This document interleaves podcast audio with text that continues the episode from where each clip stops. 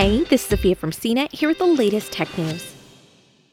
While we're busy digging around in the dry dust of Mars looking for signs of ancient microbes, Saturn Moon Enceladus is sending out plumes that shout, Hey humans, I might be a great spot for life. Microbes could be a possible reason for intriguing methane readings from the moon, a new study suggests. NASA's dearly departed Cassini spacecraft collected data on the chemical composition of water plumes that erupt from Enceladus. It found a surprisingly high amount of methane, a gas often associated with life on Earth. Cassini also logged a relatively high concentration of molecules of dihydrogen and carbon dioxide, along with methane. Previous studies have already shown Enceladus has the ingredients to support life.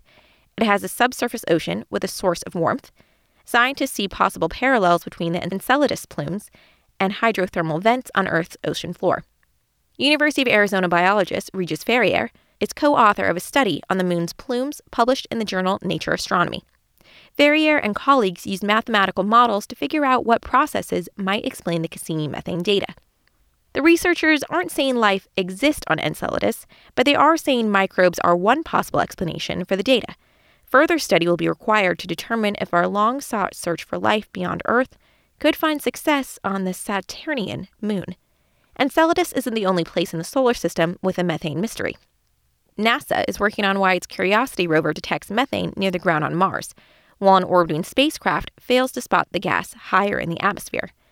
The search for signs of Mars microbes is a noble mission, and probably an easier one to accomplish than figuring out what exactly is going on with Enceladus. Searching for microbes at Enceladus's seafloor would require extremely challenging deep dive missions that are not in sight for several decades.